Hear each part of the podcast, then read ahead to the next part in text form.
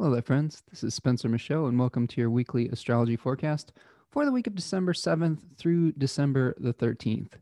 I hope that you're having a good eclipse season out there. We are in the Bardo period, which is what we call the few weeks in between eclipses. It's kind of a period of transition. So, hopefully, you're hanging in there with all the changes that have been uh, appearing or are, are being asked to be made um, I know that sometimes that can throw us off a little bit.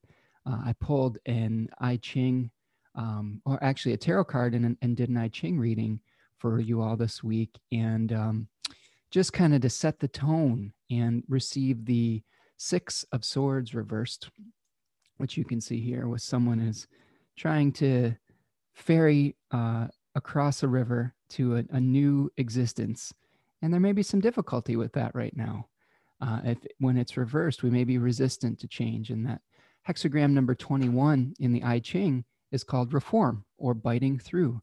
So this may be the type of week where we're trying to bite through obstacles and really move towards that new reality that we're being asked to embrace as we move very much closer to the Jupiter Saturn conjunction in Aquarius, which is uh, going to be a really big game changer as far as the collective is concerned, but also in our personal lives as well. So we'll talk about that a little bit this week. Uh, this week, we're going to be experiencing a last quarter moon with a square between the moon in Virgo and the sun in Sagittarius. Um, some other big themes of the week is we're going to have a square between the sun and Neptune. That's going to happen on Wednesday, the 9th. And then we're going to have a trine between the sun and Mars, although the sun will be conjoining the south node. So there's some interesting themes of moving forward, but also releasing ourselves from the past. Um, we are going to see a new decan for Mars this week, uh, moving into the third decan of Aries. That'll be interesting to unpack. And then Mercury will be making a square to Neptune at the end of the week. We're also going to be talking about the constellation Hercules this week because we have a number of fixed star conjunctions with the Sun conjoining uh, the fixed star Ras Algethi and Mercury following suit uh, later on in the week. So we will try to unpack the symbolism with that. I've been reading uh, this really great book. I wanted to share with you some books before we dive into it. This is one of my favorites recently that I've been working with this week. This is called Star Lore by William Tyler Olcott Myths, Legends, and Facts. And I'm really enjoying this one. I, you know, I've been buying a lot of uh, fixed star books lately, and um, probably I think I have maybe 10 to 15 fixed star books now, which you know, I like to get, mm, you know, uh, I like to get ideas from different sources and like to really have a a understanding that is taking into account a lot of different methods, a lot of different opinions, a lot of different research. So, but this one's really been standing out to me lately. Uh, Mr. Olcott, now this book was when was this released? This was released in 2004. And uh, let's see, this was actually originally published, uh, it looks like in 1911. So this is one that is fairly old, um, but was re released in 2004. Um, that's interesting. I didn't know it was it was so old, but that makes sense now. Um, very interesting because this has been leading me on a lot of rabbit hole journeys, especially with Hercules. Uh, this book helped me to uh, come across another document that I was only able to find in in PDF form for at, at this point. But it was called the classical. Uh, what was it? The classical. Um, a dictionary of classical. Oh geez, what is it? It's by this guy named Charles Anthon, and I'm looking up the exact title here.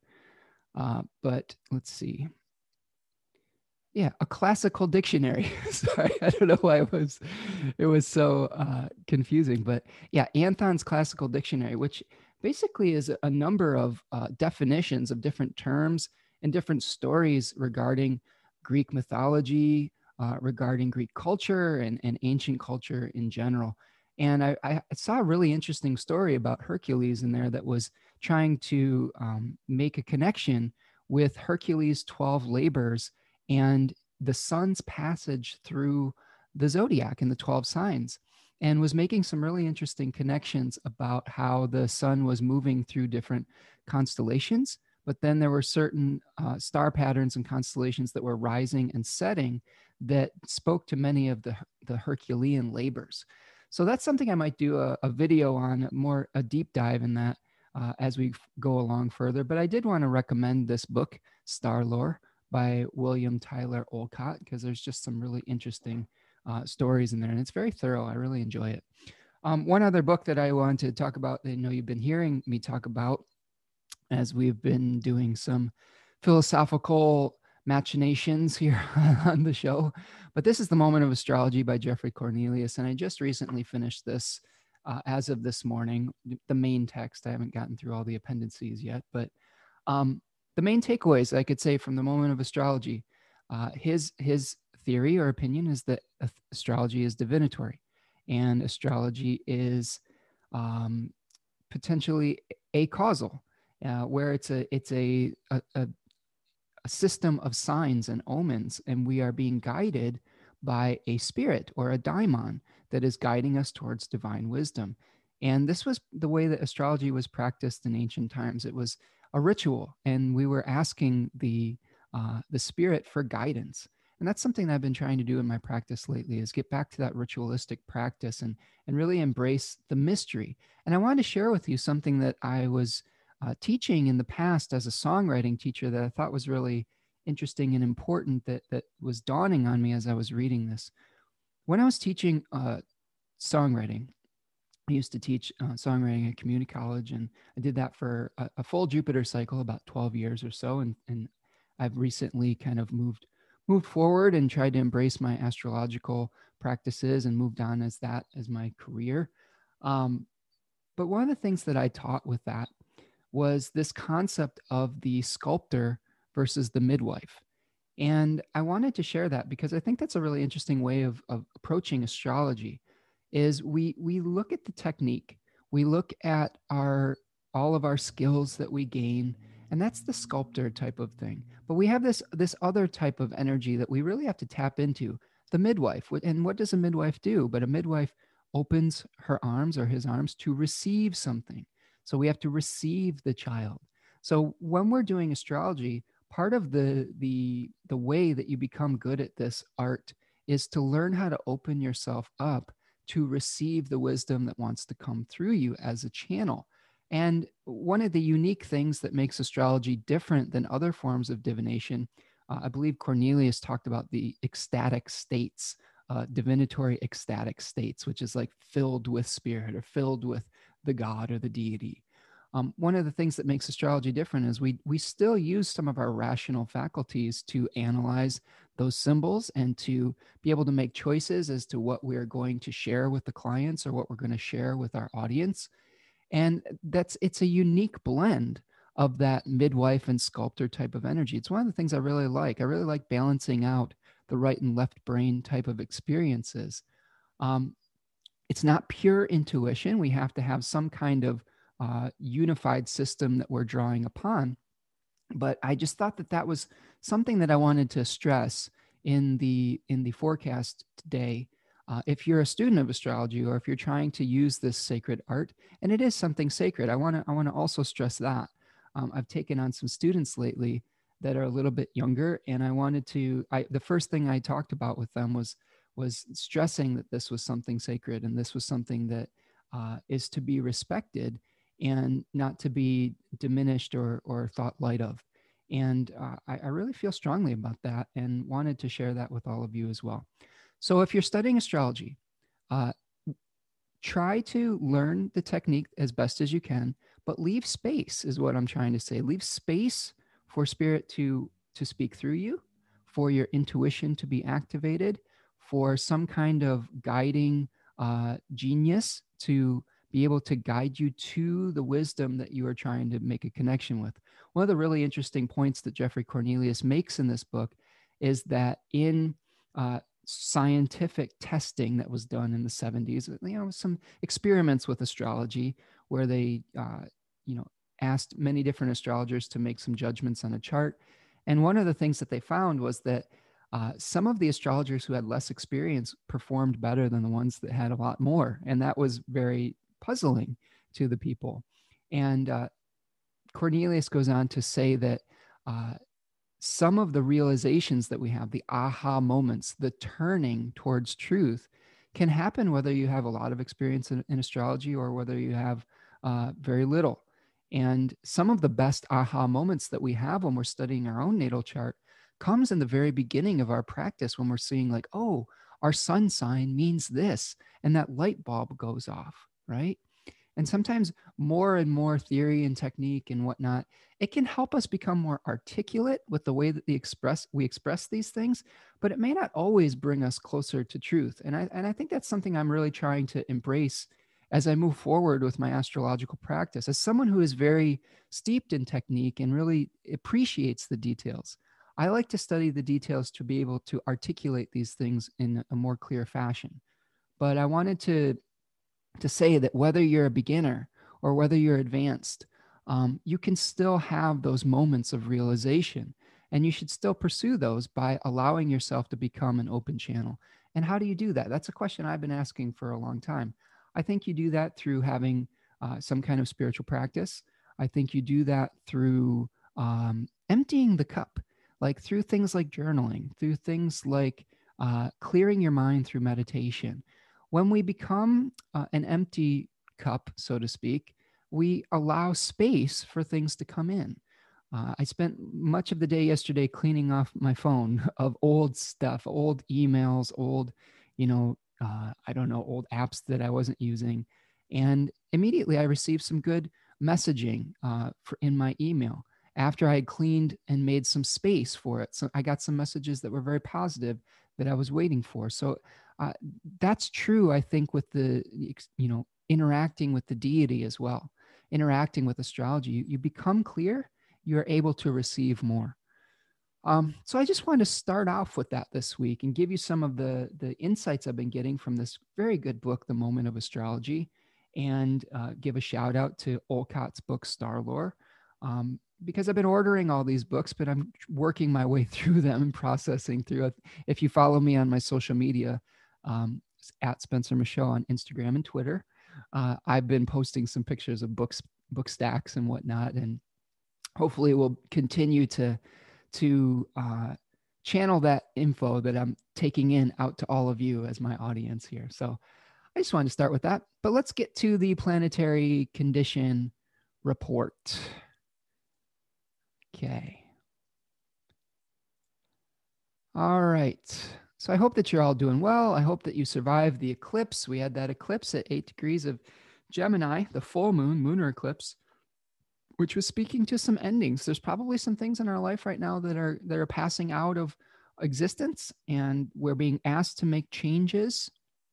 And again, as I said in the beginning of the forecast, that might be a little painful. We may be getting a little stuck and reluctant to move forward, but we really have to to bite through. We have to chew on the the tough old meat to to soften it up. You know, let's think of like you've got a uh, a piece of old jerky.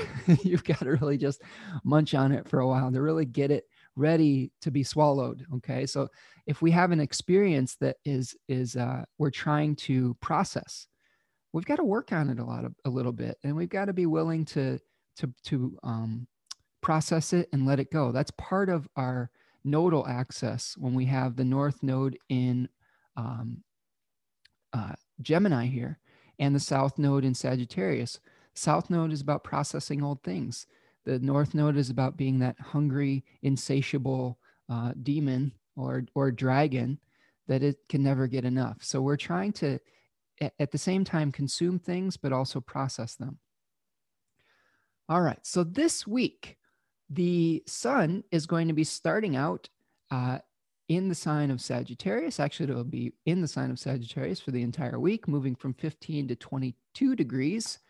Uh, it will be conjoining the fixed stars Ras Algethi, which is the, the star in the head of Hercules this week. And it will conjoin uh, the fixed star Ras Alhague, which is at 22 degrees of Sagittarius. And that is the star um, the main star in the constellation Ophiuchus, or AKA Asclepius, the serpent bearer or the serpent handler. And he was a healer. So we had uh, one particular hero, Hercules, that had to go through many trials to refine his will and to take his instinctual nature and turn it into humility. It's basically the journey of hubris to humility. And then we had another figure that is trying to wrestle with desire and um, become a healer to heal poisons, to heal wounds. Uh, Asclepius could bring people back from the dead. Uh, the gods didn't like that because they thought that he would usurp their power eventually, and they they smote him with a, a thunderbolt. And but but they said, you know, we we still like you, uh, Asclepius.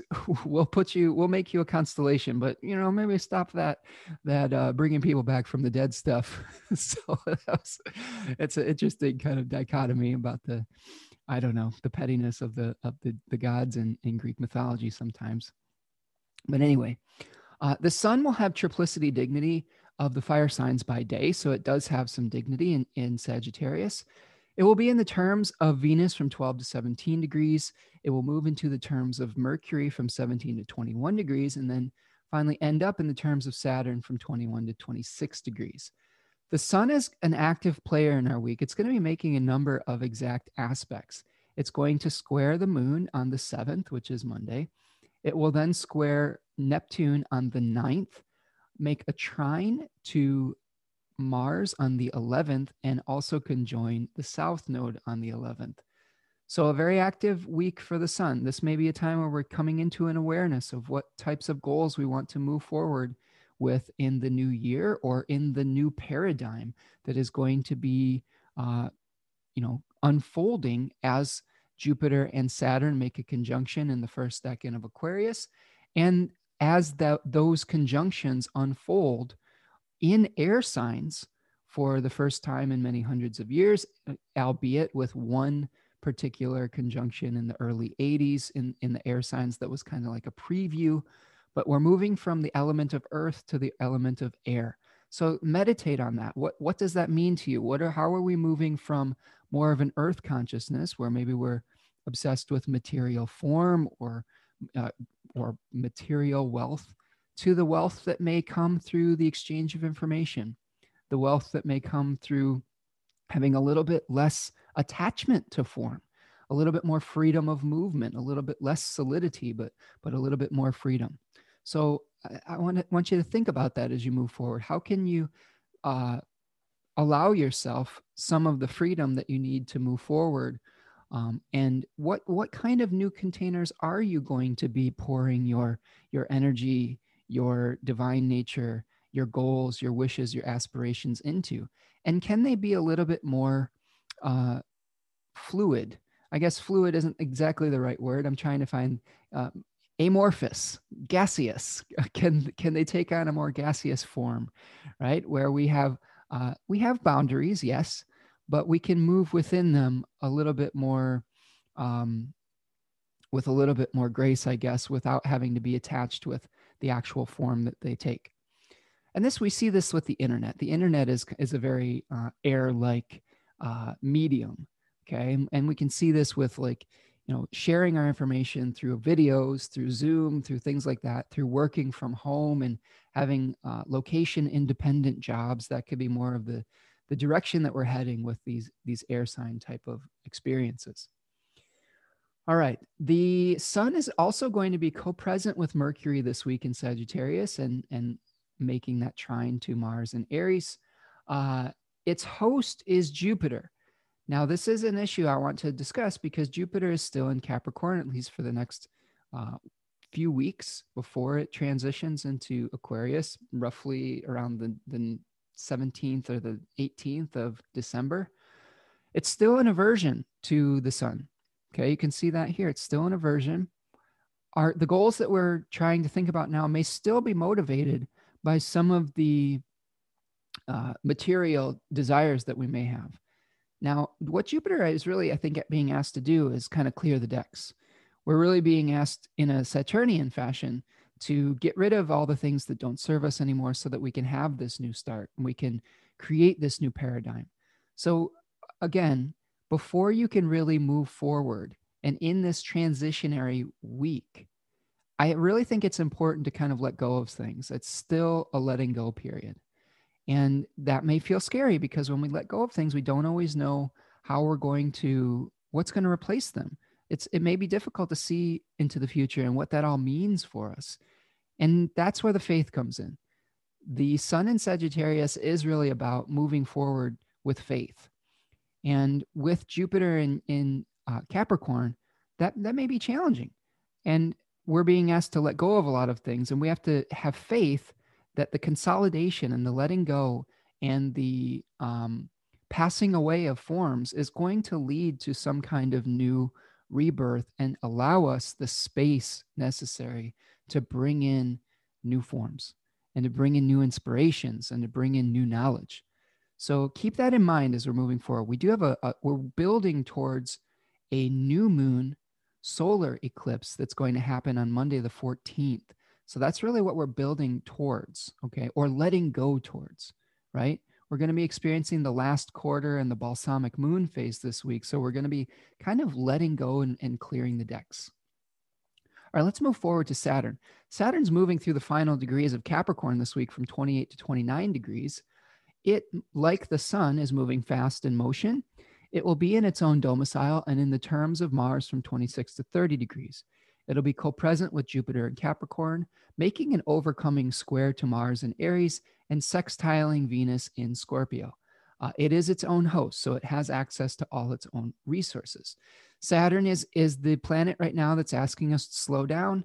It's asking us to restructure our inner worlds, um, to maybe reevaluate who we are on an internal level a lot of us have been asking us those questions when we uh, have been um, almost feels like when we've been abandoned in, in a certain respect from our old lives. Our old lives have abandoned us. And through that abandonment, we have to ask ourselves difficult questions.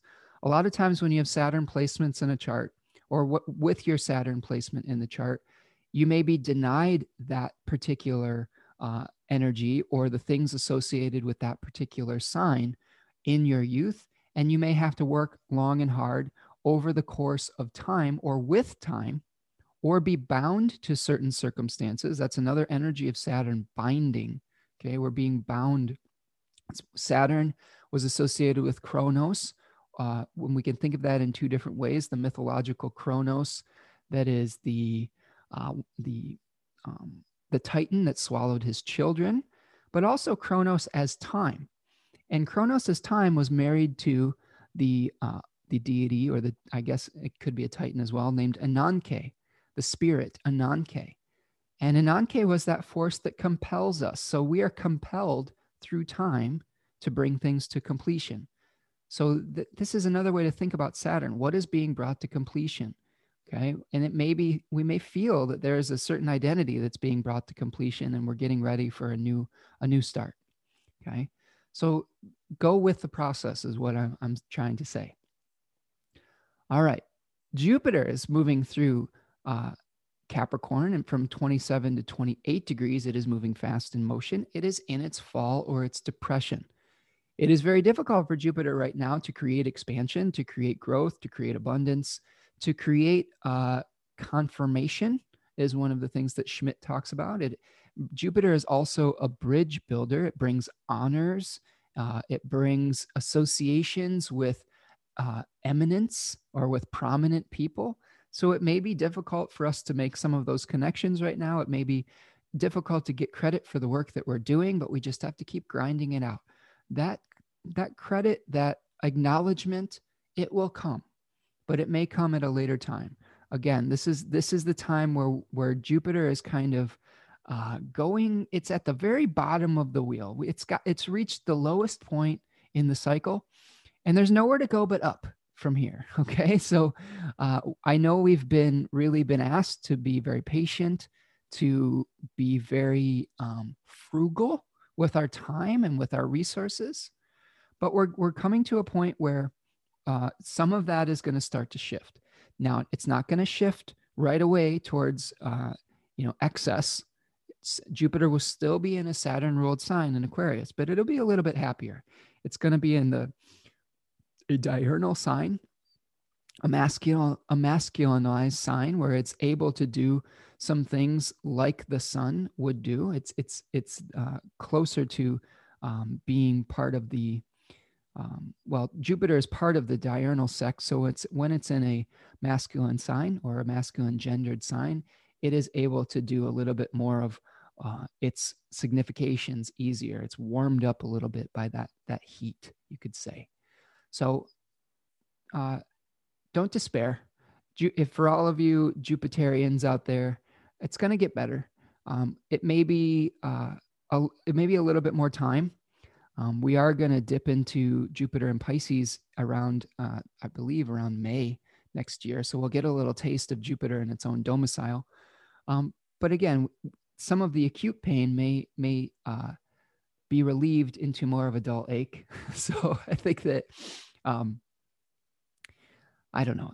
I think one thing you can do though is just have patience with the process and recognize that sometimes that we have to go through some of these things as a society and as a culture before we can uh, move forward with our lives again.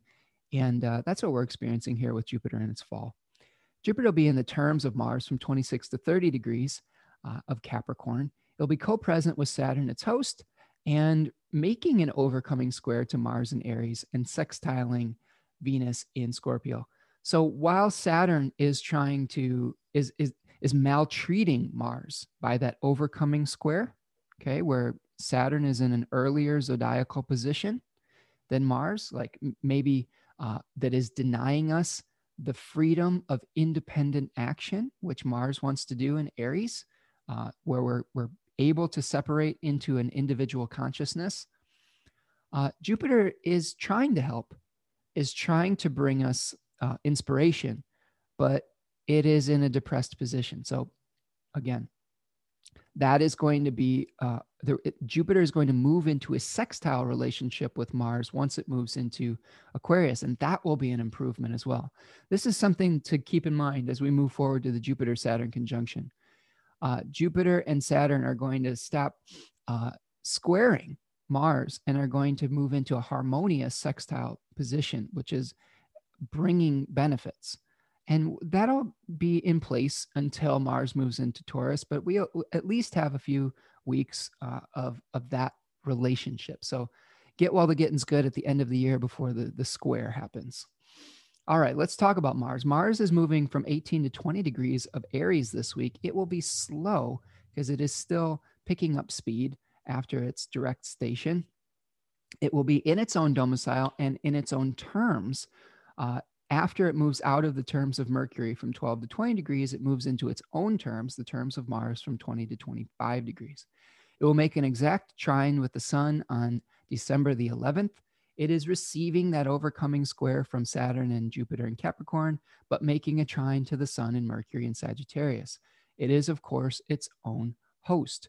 Now, one of the things that will be happening with Mars this week is it'll be moving into the third decan of Aries, which is a little bit different. That's a Venus ruled decan. So instead of being in a, a sun ruled decan where we're trying to establish our autonomy, our authority, our ability to manage our self created worlds, we will be trying to gain a following and maybe aggressively so. So be careful of, of being overly aggressive about trying to win over the hostile audience, but you may be able to use charisma to, to establish some kind of support system with Mars this this week once it moves into the third decan. But we'll talk about that more in depth as we get into our daily report. Venus this week will be in Scorpio, moving from 19 to 28 degrees. It'll be fast in motion. It'll make uh, conjunctions with the fixed star Unukalhai at 22 degrees of Scorpio, which was like the neck or the heart of the serpent in the hands of Ophiuchus. It will also be making a conjunction at 24 degrees of Scorpio with Hadar, which is a star that is in the constellation uh, Centaurus, uh, aka Chiron. So I believe that Hadar was the knee of the centaur, and Toliman is the foot. I could have those reversed, but I think that Hadar is the is the knee. So this could be about uh, Venus could be you know, tempting us with some kind of serpentine like temptations over the course of the week. But uh, eventually, we have to use our higher selves and our wisdom to move forward and to let go of any bad habits and, and learn through that experience, learn through that temptation.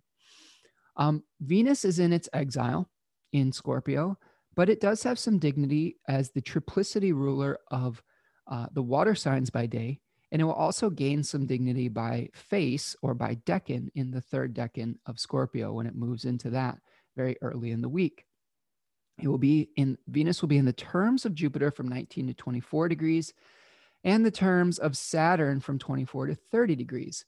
It makes makes an exact sextile to Pluto in on the 10th of December. Uh, also, it will be making a a sextile relationship by whole sign to to Saturn and Jupiter in Capricorn. The host of Venus this week is Mars in Aries.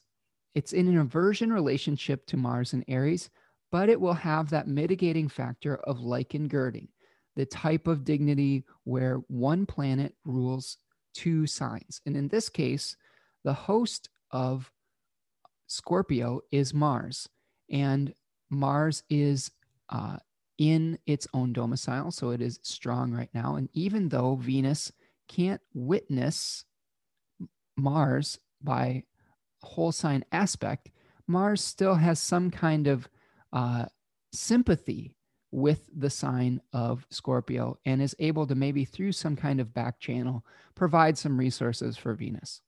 Okay. So, Mercury. Mercury this week is going to be moving through Sagittarius from 8 degrees to 19 degrees of Sagittarius. It is fast in motion. It is under the sun's beam, so it is coming into a uh, fastly coming into a conjunction, a superior conjunction with the sun. That's not going to happen until next week. The Cazimi moment doesn't happen until next week, but we should be aware that that's what's happening. The Mercury this week will be making a conjunction at 10 degrees of Sagittarius with the fixed star Antares, the heart of the scorpion. We talked about that a little bit last week with the sun, but we'll dive into it a little bit more, with a little bit more depth in our daily report. Uh, it will also conjoin the fixed star Ras Algethi at 16 degrees of Sagittarius, which is the, uh, the star in the head of Hercules. Mercury is in its exile. Uh, so we're doing mercurial things in a very Jupiterian way. so we may be really getting excited about uh, sharing our opinions and sharing our intuitions and sharing our uh, our viewpoints on things. And instead of asking questions, we may be making statements, which is sort of the difficulty with uh, Mercury in, Ju- in Jupiter signs. So be careful of that. Be careful of flubbing any details and be careful of getting too excited. Uh, like, I don't know if you've noticed today, but I'm recording this a little bit earlier on the day on Friday. I have a little bit more energy and um, hopefully I, I, will be able to share my, my uh, knowledge without it being too subjective. Uh, but Mercury will be also having some dignity by face in the first decan of Sagittarius. It will be in the terms of Jupiter from 0 to 12 degrees, moving into the terms of Venus from 12 to 17 degrees, and then moving into its own terms from 17 to 21 degrees. Mercury will make an exact square to Neptune on the 13th, which is Sunday. So we may have some confusion with our details. We may be uh, having some c- communication that is based on our hopes, our dreams, our wishes, but we may be uh, blinded a little bit by some illusion as well. We have to make sure that we're staying grounded and that we are maintaining a sense of reality and a sense of truth, uh, that we aren't getting wrapped up in what we want to hear rather than what, what is actually happening. And I've seen that that playing out in the collective. Uh, uh, we still have uh, some people in power that are acting as if a different reality is happening when uh, some very um, concrete things have begun to happen as far as our election and things like that. Um, we do still have people that are uh, getting, um, I don't know, that are not accepting the reality of, of the coronavirus and the actions that need to be taken to alleviate that suffering in the community. Um, there are some things coming out about vaccines, and I'm sure that there are people that are having lots of dis- disagreements about uh, taking that vaccine and who should get the vaccine and all of those things. We're going to see all those themes coming up and people talking about their very strongly held beliefs. So I would encourage you to uh, try to listen as much as you can with Mercury in this sign. Try not to get too um, self righteous or dogmatic with Mercury in this position, um, again, we may feel the impulse to express our opinions very strongly. We may feel the impulse to um, try to convince other people of our viewpoint. But just because we feel that impulse does not mean that we have to act upon it. I want to stress that. With all of this astrology, we may feel compelled to do things in the way that this planet is expressing. The whole point of studying astrology is, is having the awareness of these celestial symbols, maybe these celestial, these this compelling thing that we may be we may be guided by some kind of planetary daimon to feel or to act upon. But again, this is where your free will comes in. This is where choice comes in. Just because you feel the impulse to share a strong opinion that may or may not be rooted in fact doesn't mean that you have to. You could take a time out and say, I really feel like telling this person that they are wrong and I am right and that they need to do this. And you could sit with that feeling for a little while. Um, I, I have that feeling all the time. And, I, and I'm sure that on this, on this forecast, I've, I've you know talked about my particular opinions and sometimes i have to take a step back and think about uh, how that may or may not be received and do i act upon those impulses or not? And i would encourage you to do the same. Um, my dad used to tell me think before you do and also think before you speak. And you know, on some level, that gave me a little bit of a complex because I obsessively think about things before I speak or before I do them to the point of having a little bit of paralysis. Um, but as I've moved forward in life, I recognize that that is a gift and that has helped me to make some better choices as I've moved forward with my life. And I would encourage you with these planets that are in exile Venus, Mercury, Jupiter uh, to really consider whether with here's how we could do this with Venus, consider whether the desires that you have are healthy, whether they are serving uh, a relationship, whether they are bringing you closer together with people, or whether they're based on old temptations or old experiences that need to be composted. In that moment, you may desire something that is past its expiration date, but you can choose to let it go. In the moment, you may have an experience where you are, are impelled or compelled to express a very strong opinion that may be based on fear because of Jupiter being in a Saturnian sign, or based on uh, a material desire that is not necessarily connected to your higher self. In that moment, you can say, you know what? This may be based on an old belief system that no longer serves me. I can choose to ask questions rather than make a declarative statement. I love asking questions. I love the fact that when we are, when we think we know everything, uh, the gods or the the universe, the cosmos seeks to humble us. This is the the kind of energy of of Hercules. Hercules is opposite Orion in the sky, and Orion was like that base uh, bundle of desires of hubris where we were you know pursuing raw instinct you know remember orion was the deity that or the the the hunter that boasted that he could kill one of everything and he was so great. And he has his foot in the river the eridanus the whirlpool.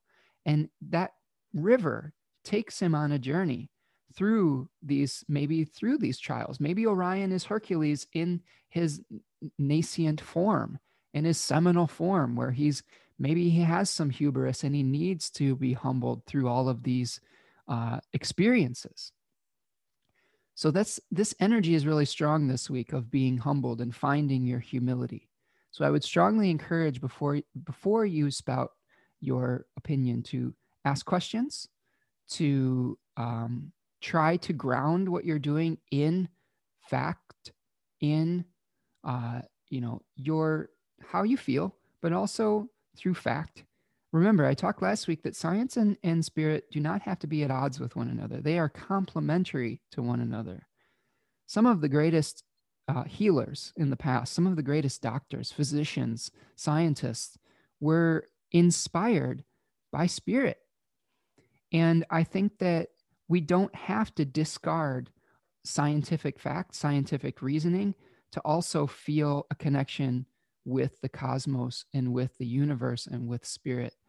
Remember, it goes back to that um, to that midwife and sculptor energy. Just because you've been trained in medical tech techniques and medical technology does not mean that at, in the very moment you may have to use some of your intuition. Uh, what I like about learning skills is that you, as a musician, we practiced our scales or we practiced our chords to the point where they became second nature so that in the moment you can make a move uh, almost with your with your subconscious uh, without thinking about it. Like a surgeon is going to make a move. If he sees that a uh, an something is happening with a particular blood vessel or something he may have to make a decision in that moment that's based on years and years and years of experience. But it comes from that that that spirit that is animating that knowledge. And it's the same thing with anything that you are doing it, it, it there is you practice something so that it becomes second nature. And it's the same thing with taking in facts so that you can then use your instincts. It's not denying facts. It's not denying science. It is working hand in hand with those two things. And i think that that's something that's really important as we move forward into this new reality because i know that there's going to be a lot of people that are going to have a lot of mistrust when it comes to technology new technologies new scientific things potentially to vaccines and things of that nature and i think that we work hand in hand with those things uh, to to get to the truth and get to a reality that will help us to move forward as a society in harmony, not in conflict, in harmony. Remember, a society is, is, a, is a, a, a set of agreed upon rules, agreed upon realities. We can't have a functional society without some kind of agreed upon reality. I think that's so important. We have to find some consensus to have a functional society when we don't have a consensus, that's when we have conflict. That's when we go to war. That's when we have those types of things. So I would encourage you, even if you have some strong opinions, try to find a way that your reality can fit with some kind of consensus reality. That doesn't mean that you have to uh, bludgeon people into conforming to your reality. It means how can you make compromises and how can you come into some kind of compromise to the point where we can live in harmony with one another. So consider that with Mercury and Sagittarius this week. Now, the moon this week is going to be waning from the last quarter phase into the balsamic phase, into the dark moon, getting us prepared for that new moon eclipse, this very powerful new moon eclipse that's going to be happening at about 23 degrees of Sagittarius on Monday, the 14th, very close to that fixed star Ras Alhague, which is uh, in that constellation Asclepius. And Asclepius was the healer. He was able to transmit poison into medicine. So this may be where we're seeing these new medicines being rolled out and finally moving forward from this this debilitating disease that we've had that's caused so much suffering, so much isolation, so much death uh, on the earth. And hopefully, we will start to be climbing out of that and coming back to uh, a time where we can be with one another and be functional as a society again without um, you know being afraid that we're going to catch this very deadly disease so that's the planetary condition report the the, the moon is going to have triplicity dignity in virgo uh, by being the nighttime ruler of the earth signs it will have dignity by face in the first decan of Libra. It will be in its fall in Scorpio and then have some dignity by face, the third face, or I'm sorry, second face or decan in Sagittarius. All right, that's what we've got for planetary condition. Let's move forward to the daily reports. The daily reports. Uh, let's see. Fired up today. Mercury's in Sagittarius. Oh. All right. So I'm going to move to one chart Um, there was something I was trying to remember uh, as we were moving forward here, but I can't remember. I was going to share one other thing. I can't remember what it is though. Maybe it'll come to me as we are going through this. Thinking out loud. All right. So on Monday, December the 7th, on Monday, December the 7th, we will be beginning the day uh, with a last quarter moon phase with the moon in Virgo. The moon's going to be making a trine to Uranus early in the morning. Uh, it will be squaring Mercury at 6:24 a.m. and then it will be making a square to the sun at 7:36 p.m. Uh, Venus will be moving into the third decan of Scorpio at 11 a.m. And we will have a, a fixed star conjunction with the sun at 16 degrees with Ras Algethi, which is the fixed star, the most prominent fixed star in the constellation Hercules. All right. At the end of the day, we'll have an opposition between the, the moon and Neptune. And I do remember now what I was trying to remember, which is uh, that I highly recommend one more plug for things that I'm excited about. Uh, the Honeycomb Collective Planner. This is I just ordered another one for myself and for my my uh, entire family. Actually, the the two other people that live here in my house. Uh, I got that as a gift for them. But it's a really great planner.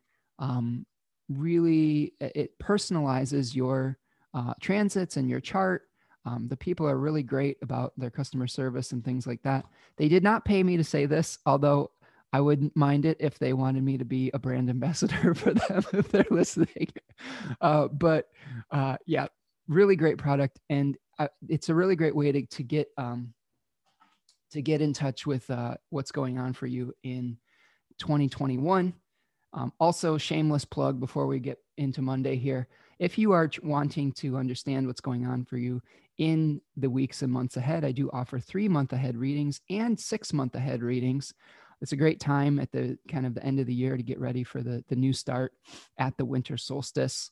Um, I do only three and six month intervals because my my forecasts are very detailed, like we do in the weekly forecast. I, I try to do a similar level of depth with your chart, and I and I feel like taking it in three or six month increments is much more manageable and much more digestible as a, a forecast length so that's why I offer that. But you can find a link to that in, in the description of the video or at my website, spencermichaud.com. Click on the book now feature. All right, plug over. like, let's get back to Monday the 7th. Sorry about that. Um, but sometimes you have to ring the bell a little bit. Anyway, all right, let's talk about the, let's talk about Venus first. Venus is going to be moving into the third decan of Scorpio on uh, at 11 o'clock this decan is ruled by uh, Mars as its host, but its its face rulers are Venus and the Moon.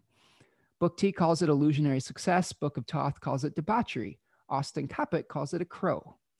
Now, a crow is sometimes distracted by very shiny things, and uh, in this particular decan, we may be distracted by all sorts of temptations.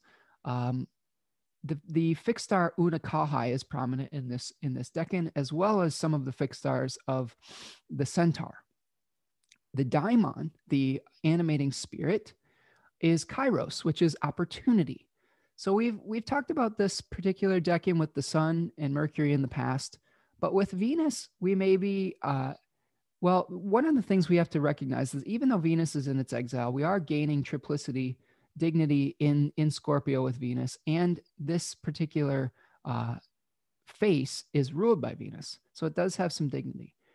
But we have the power to attract to us these kind of forbidden fruits, these these temptations that may be based on all of these old kind of experiences. The tarot card associated with the third decan of of Scorpio is the Seven of Cups. And the Seven of Cups, we see a figure that is tempted by all sorts of different things with riches, with honors, with lust, with uh, beauty, vanity, um, all sorts of things. So we have to kind of, uh, I think, choose to recognize what types of desires may be uh, serving our higher good, what types of ways that we are attracting things that may be uh, in accordance with our integrity. It may be very easy to abuse the attraction quality when Venus is in Scorpio, and especially this third decan. We may use nefarious means to attract. It is a Mars ruled uh, house. Uh, um, sorry, it is a Mars ruled house after all, is what I was trying to say. Uh, thanks, Mercury in Sagittarius. Um, so we have to be real careful that we are being upfront, that we're not trying to use manipulation to get what we want, that we're not being too aggressive. Venus allows things to come to her.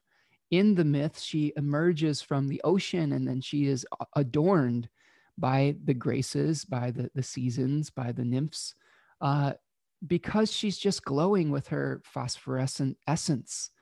And when Venus is in a Mars ruled sign, sometimes we get a little bit too aggressive about going after what we want, and that can lead us to trouble. So, it, it, a lot of the times when we're pursuing things that are past their prime, that are based on the past, that are illusions, that causes suffering because we really can't grasp them. They're just these clouds. They're just these these like effervescences, right? They're these dreams. And when we're trying to hold on to them and pursue them, we're never actually going to be able to grasp them. Okay. Kairos was opportunity, and opportunity had a lock of hair on, on his forehead. And not even Zeus himself, it was said, could grasp opportunity from behind, only when it was the opportune moment from the front. Okay. So w- the way that you deal with opportunity is you prepare yourself so that when opportunity presents itself, you can grasp it. So that's fortune favors the prepared. Opportunities do not just appear out of nowhere. You become prepared for them so that you can act upon them. If you aren't prepared, you'll miss it because you won't be ready. And then when that opportunity is passed, like I said, not even the most powerful deity in the cosmos could, you know, grasp it. So there may be some experiences that you just have to let go of at this point. Maybe you weren't prepared. Maybe you uh, acted on that opportunity and it didn't bring you the satisfaction that you were looking for. And this is a great time to cleanse yourself. Venus at its highest is cathartic, where we can mourn the loss of opportunities. That's okay. That's a Venus type of thing. Having a good cry, I think that's Venus. Cleansing away old desires, that's Venus. Performing a ritual, maybe you write down all the things that you are disappointed that you weren't able to achieve in some kind of last cycle or some kind of old life, some kind of, you know, what happened through the Jupiter Saturn conjunctions and Earth signs, basically the entire time that you've been alive. All right. What, what types of things were disappointing that you want to leave behind and not necessarily take with you into the new, the new reality? Write them down, then burn them, tear them up and throw them away. That's cathartic. You know, even just getting it out of your head can help you to release and not to chase things that will cause you suffering. Chasing things past their prime is what causes the suffering. Okay. We can't escape pain. We can't es- escape being afflicted by certain things sometimes, but we choose to suffer. I'll continue to bang the drum on that. Okay. All right. So that's what Venus is doing when it moves into the third decan of Scorpio. Let's talk a little bit about uh, the sun square to the moon, the last quarter moon. Now, any type of last quarter moon is uh, a shifting, an existential crisis that may cause a shifting of perspective. So again, this is the theme of letting go is really prominent with this. We may have some some ideas that we have to let go of. We may be trying to bring something into form, but we have to refine our vision. Okay, like this is uh the two cards associated with this are the nine of wands and the nine of pentacles. Nine of wands is the sun's decan right now in Sagittarius, and the nine of pentacles is is the Virgo decan. In the nine of pentacles, in that in that decan, we're trying to uh, eliminate anything that isn't serving the union of essence into form. So there is a lot of uh, talk about, you know, uh, Hephaestus in this decan, where we have to, through our hard work, we have to pound something into existence, right? We have to refine something so that we can infuse spirit into some kind of physical form. Now, I think in this case, as a last quarter moon, we're real. I think we're trying to sort out in Virgo style, separate the wheat from the chaff, our our goal. Okay, so this may not necessarily be something where you're physically doing something. This is where you're weeding out old belief systems that don't serve this new direction that you want to go in. And again, remember our theme of the week was this the six of swords reversed and the hexagram 21 biting through. There may be some some resistance to letting go of some of the old life some of the old belief system but you have to do it to be able to cross over into the new path okay? And you do that through just working it through one day at a time one step at a time all right? Through having faith in the process okay? That's the faith part that comes in. This is about unifying, getting getting close to uh, Sagittarius is about unifying the body and the will. Okay, but before we can really make that union, we have to d- sort out in mercurial fashion some of the old ideas. Okay. Now, this particular last quarter moon will start out with the sun conjoining the fixed star Ras Algethi. And I want to show you that on the star chart here. Um, we have a couple constellations we're working with this week. You can see that the sun here is in between the feet of Ophiuchus, the snake handler or the snake bearer, the serpent bearer that we see here. This is Ras Hag in his head. And we can also see Hercules right above it in the sky in this zone, this zodiacal zone that we have here. Okay. Now, here is Ras Gethi in the head of Hercules. Now, some interesting things about Hercules. Both Hercules and Ophiuchus have their foot upon both a dragon, there's Draco, and the scorpion. Okay. So they are trying, there are themes with both of these constellations and both of these heroes of trying to subjugate desire. Okay. Trying to work with these more base instinctual reactions and come into control of them to learn humility. It's, it's about strength of character. Okay. So Ras Gethi talks about divine service, humility, respecting the natural order of things, restoration of balance, philosophical leanings, being devoted to your goal. Okay. There was some associations with the epic hero Gilgamesh with with uh, Ras Algethi and with this particular constellation. That was Gilgamesh was basically a, an even more ancient version of Hercules. Okay, it was I believe the Babylonian version of Hercules. Uh, it could be confusing that with Mesopotamia, but something earlier than the Greek uh, than the Greek experience. So, as we can see here, Hercules is holding some fruit or vegetable matter here, even though he's also holding a club. Now, the opposite sign we could see here, and I hope I can do this without my thing just completely going off the rails. You could see here, its opposite is Orion. And you could see here that Orion is also holding a club and holding like a, uh, the skin of an animal. So Orion was a hunter. And Orion through Orion has his foot in this river, the Eridanus. You could see that this is one of the longest constellations, and it it you know it's kind of runs all the way across the sky in a lot of ways. And this is the journey from this raw, more instinctual energy and the refinement that happens through being challenged, through being tested one of the uh, practical contacts I've, I've come into awareness of is uh, the NFL quarterback Colin Kaepernick. He has Saturn right on Ras Algethi.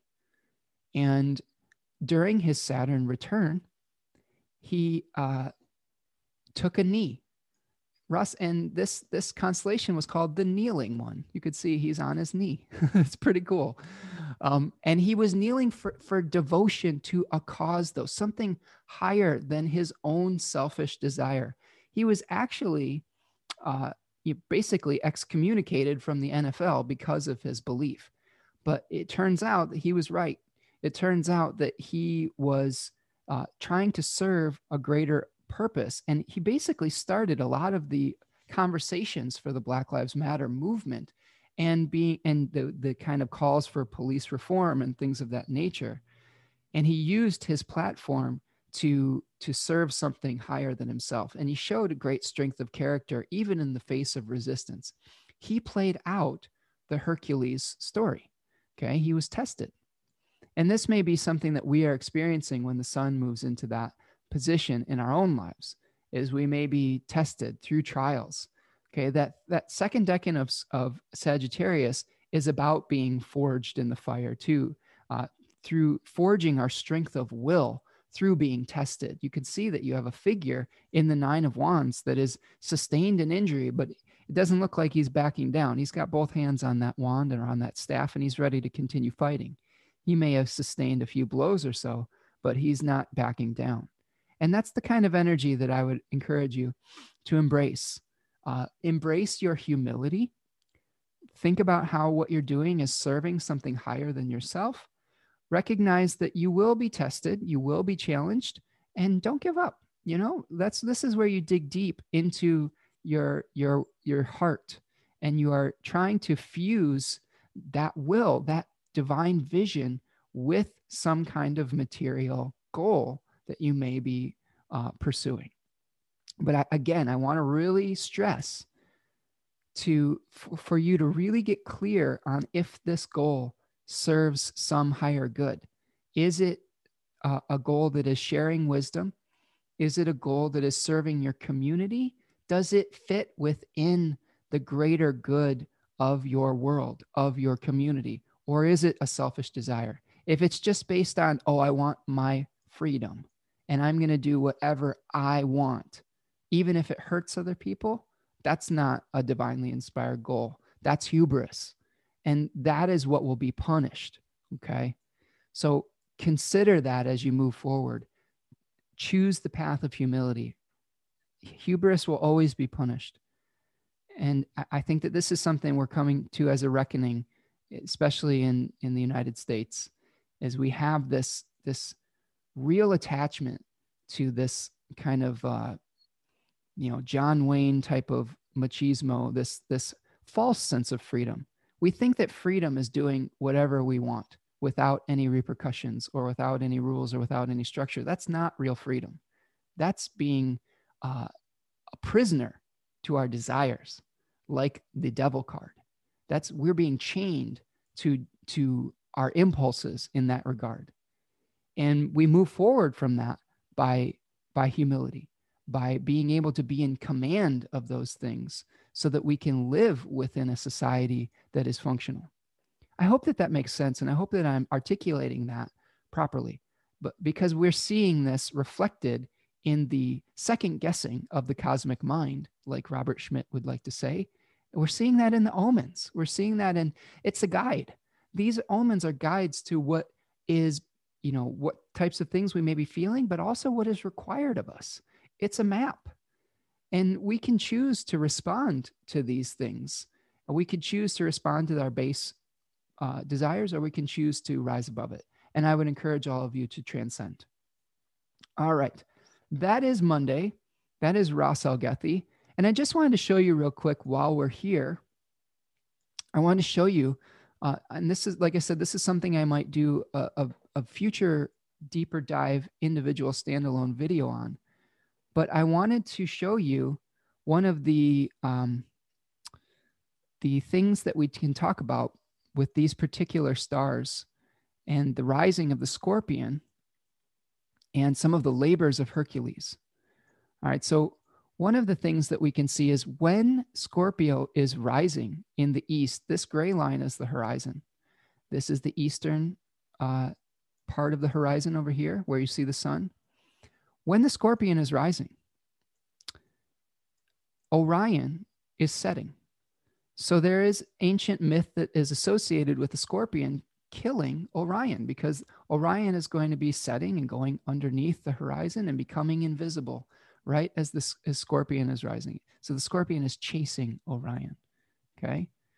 And this is interesting because, you know, when uh, in ancient times, a lot of the, the, both the, um, the solstices and the equinoxes were based in fixed signs. So we had the summer solstice would come based when the uh, the sun was in the constellation of Leo.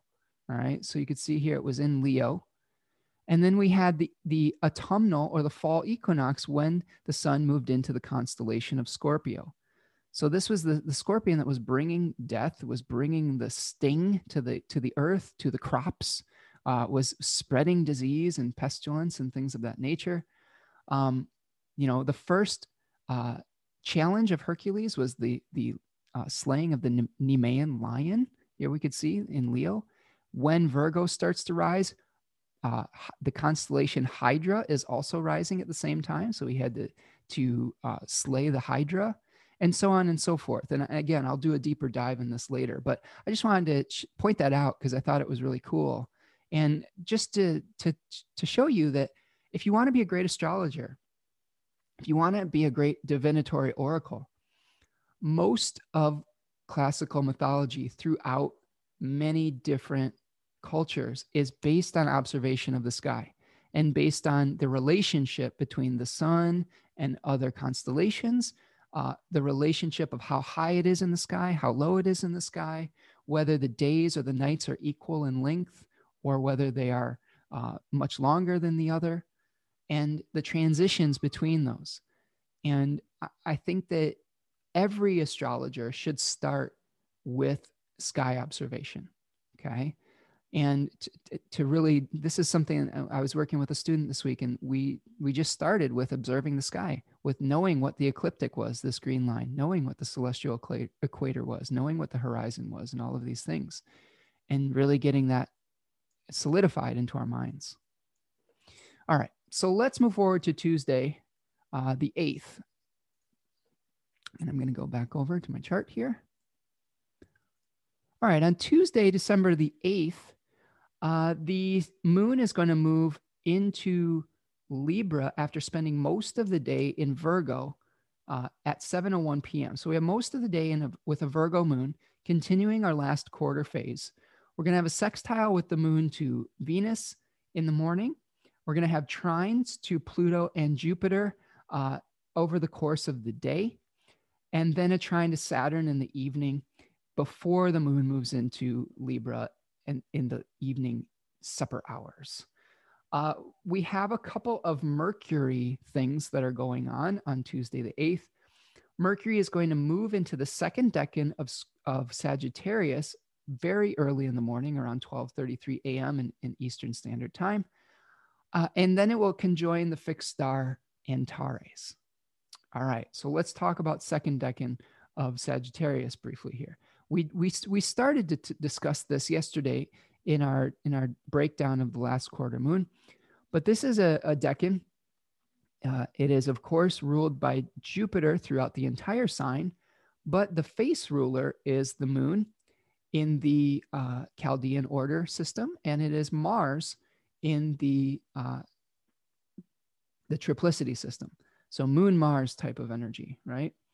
So we may be feeling some challenges to the body where we have some injuries to the body, the moon representing the body, Mars representing, you know, uh, still still wanting to fight or sustaining some sort of misfortune. Okay. Uh, book T calls this great strength, and the book of Thoth calls it just strength. Austin Coppock calls this decan the bridle. So this is where we are trying to direct the body towards our will. And the, um, the daimon or spirit associated with this is Kore or Persephone. The two fixed stars we've been talking about in this decan are Antares at 10 degrees and Ras Algethi at 16. Now, this decan, uh, Mercury moving through this decan, may inspire us to get fixated on a certain belief system. especially when it makes a contact with Antares. If we go back over, so you could see here, Mercury is at 10 degrees Sagittarius, you know, conjoining Antares. And going back to our star chart again, here's Antares. It's the heart of the scorpion. It is intensity. It is a consolidation of that scorpionic intensity.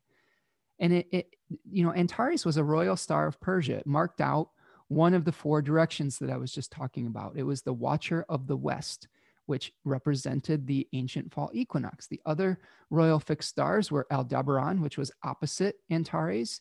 In the, it was the eye of the bull that marked out the spring equinox, the return of the light, birth. Uh, and then we had the summer solstice, which was associated with Regulus in the heart of the lion. And then we had the winter solstice, which was associated with Fomalhaut, um, the, uh, the, the mouth of the fish. Okay. So all of those stars have precessed into, uh, into cadent signs now and into mutable signs, but they used to be in fixed signs. And those, that was the cross of matter that we were uh, trying to understand in ancient times. So this is about the, the uh, letting go of form, the, the sting, the consolidation of death, um, there were the Persians thought of this as the star of Yima, the god of death. And we have to really be careful that we don't seek intensity just for the purpose of intensity. All right. We that this this was associated with ruthless passion, with militant ferocity, mental obsessions, fixating on some sort of thought. So we could get really fixated on some sort of thought that is not necessarily in our best interest. Because there's some self-undoing parables through the, the myth of the scorpion and the frog. You know, the story goes that the, the scorpion wanted to cross a river and it came across a frog that was sitting on the shore. And he said, Frog, can you take me across the, this river? You can swim. I can't. And the frog said, I don't know, Scorpion, you're dangerous and I don't want to die. And I don't know about this. And Scorpion's like, No, no, no, it's fine. And over the course of their journey across the river, the scorpion stings the frog. And this frog is very betrayed. It feels like a betrayal. And it's like, you know, Scorpion, why did you do this? We're both going to die now. And the Scorpion says, It's, I couldn't help it. It's in my nature. And they both drown. So there is some, some self undoingness about inappropriate intensity. You don't have to sting the people that you're working with to get your point across, or you both might suffer. You, you might not accomplish what you're trying to do through that inappropriate uh, lashing out. Okay. So we have to return to objectivity with Mercury on the fixed star Antares. Our, we can't use our words as weapon, we, weapons. We need to use our words to inspire and to uplift. When we use our words as weapons, that, that is the uh, opposite of what we're trying to do. Remember, there was always a nemesis that we had to overcome with these royal fixed stars of Persia. And with the Antares, it's it's that inappropriate intensity, like seeking vengeance or seeking to sting somebody. Okay. Antares will, will grant great power if we can overcome that intensity. Now, that great power, I think, will come through balance, through relaxing, and through allowing what needs to happen to happen. It doesn't mean that you can't, you know, focus some of that energy, but focus it in the right way. All right. So that is what's going on on Tuesday, the 8th. We'll return to our chart and move forward to Wednesday. Yeah, this may be, you know, t- Tuesday, just maybe a day where, we have really strong opinions and we really have to watch ourselves and watch the way that we communicate. Um, again, I would really think before you speak.